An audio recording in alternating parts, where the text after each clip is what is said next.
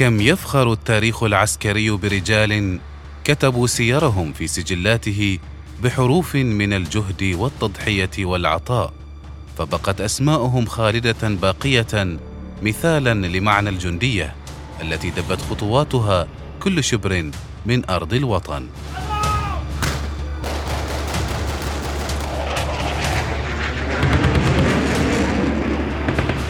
جنود برنامج أسبوعي نتعرف من خلاله على الجنود الذين ضحوا بحياتهم من أجل أوطانهم.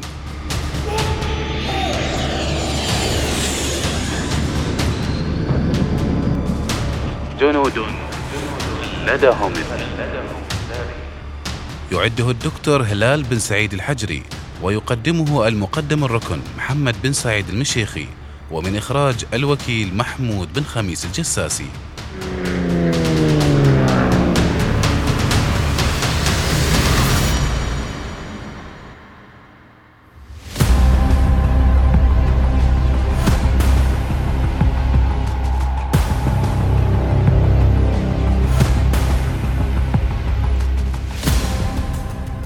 جنود خلدهم التاريخ. فيرنون جوزيف بيكر.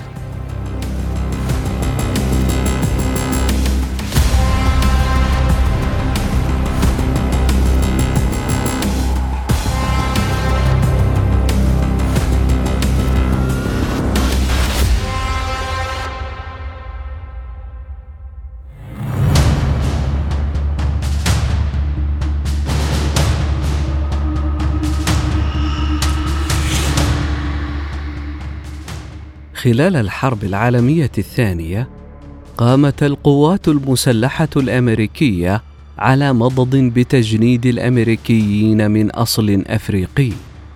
وبينما كلف معظمهم بأدوار وضيعة أرسل عدد قليل منهم إلى جبهة الحرب تحت قيادة ضباط بيض وأغلبهم من الجنوب.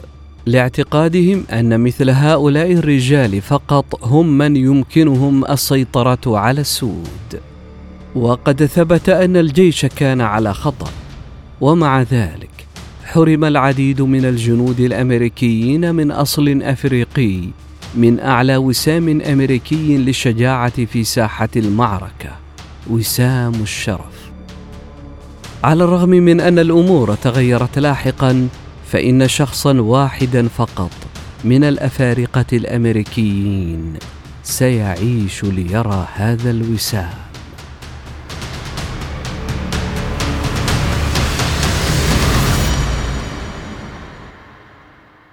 ولد فيرنون جوزيف بيكر في السابع عشر من ديسمبر من عام 1919 في مدينة شايان عاصمة ولاية وايومينج تيتم وهو في الرابعة من عمره وتولى جده تربيته هو وشقيقتاه.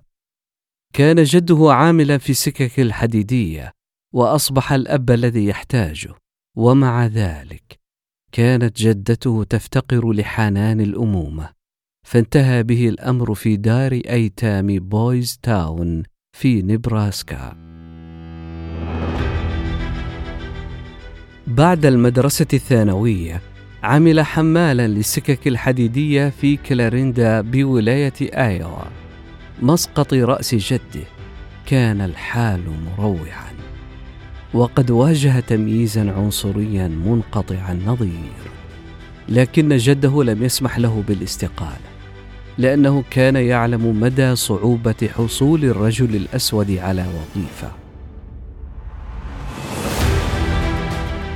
عانى فيرنون من هذه الحال حتى عام 1939 عندما توفي جده وبعد أن تنفس الصعداء ترك وظيفته لكن ارتياحه لم يدم لقد كان قدوته على حق. ولهذا السبب وجد نفسه ينجرف إلى سلسلة من الوظائف الوضيعة ومنخفضة الأجر. بحلول عام 1941 أصبح شابا غاضبا.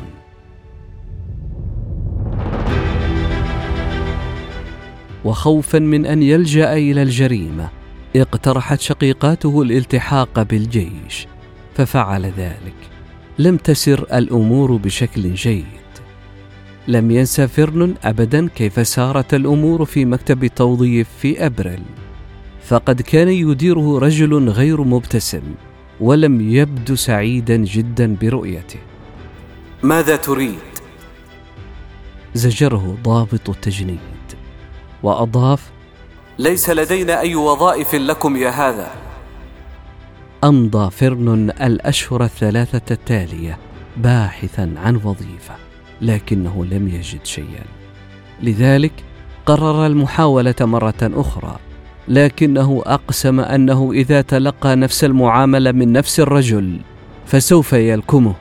لكنه وجد هذه المرة شابا بدرجة رقيب وقد رحب به بسرور في المكتب.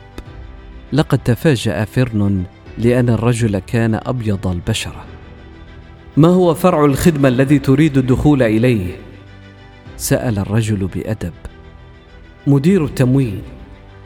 انحنى فيرنون وشاهد الرجل يكتب المشاة. لقد عاد العالم إلى طبيعته.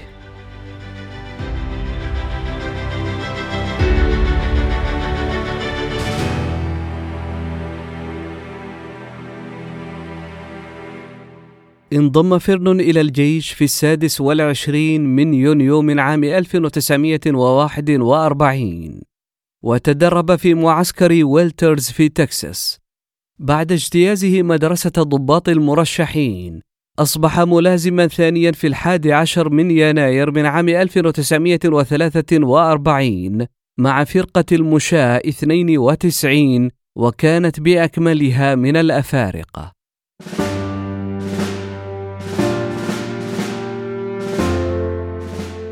أرسلت الفرقة إلى إيطاليا في يونيو من عام 1944 وبعد أربعة أشهر أصيب فيرنون برصاصة في ذراعه لكنه عاد إلى فرقته في ديسمبر بالقرب من الخط القوطي وهو سلسلة من الدفاعات الألمانية على طول شمال إيطاليا.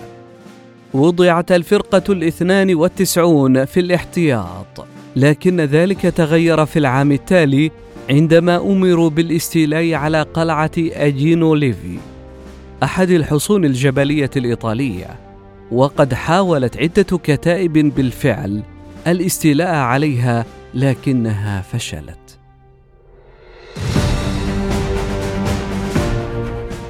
في الخامس من أبريل من عام 1945 قاد خمسة وعشرين رجلا من فرقته وفصائل أخرى نحو الحصن.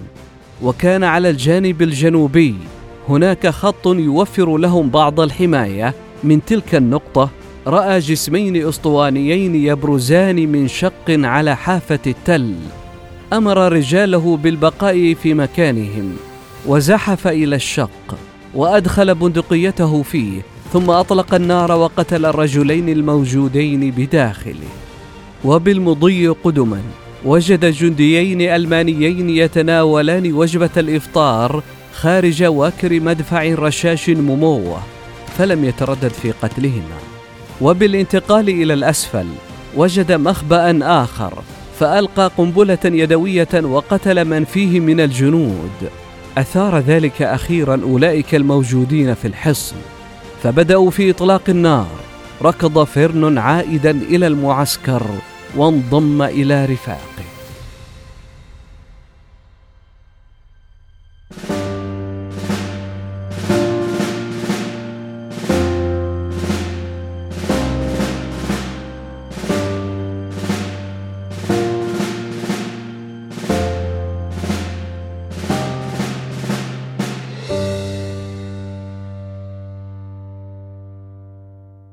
تمكن فيرنون من الاستيلاء على موقعين آخرين للمدافع الرشاشة ومركزين للمراقبة ومخبئين وخط اتصالات.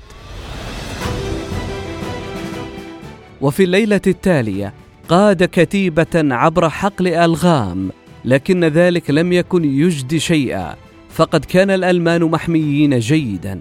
تراجعت الفرقة الاثنان والتسعون في النهاية بتسعة عشر رجلا لم يتلق فيرنون التكريم الذي يستحقه من أجل تضحياته. وقد اعترف الجيش الأمريكي لاحقا بأنه مارس التمييز العنصري ضد الجنود السود. لذلك في الثالث عشر من يناير من عام 1997 حصل فيرنون جوزيف بيكر أخيرا على وسام الشرف. وهو الشخص الوحيد من الأفارقة الأمريكان الذي حصل على هذا الوسام وهو على قيد الحياة. وهكذا أصبح فيرنون من الجنود الذين خلدهم التاريخ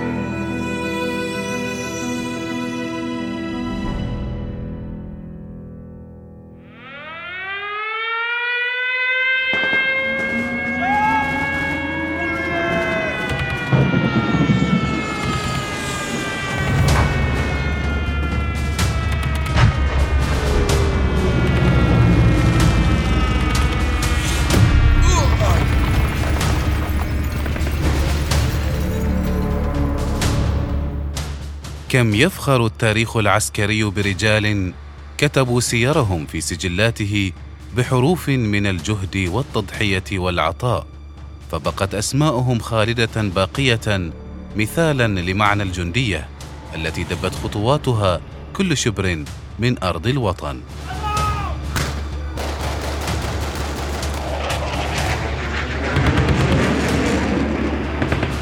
جنود برنامج أسبوعي نتعرف من خلاله على الجنود الذين ضحوا بحياتهم من أجل أوطانهم.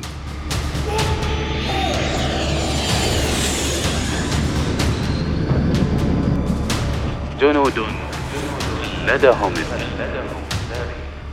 يعده الدكتور هلال بن سعيد الحجري ويقدمه المقدم الركن محمد بن سعيد المشيخي ومن إخراج الوكيل محمود بن خميس الجساسي.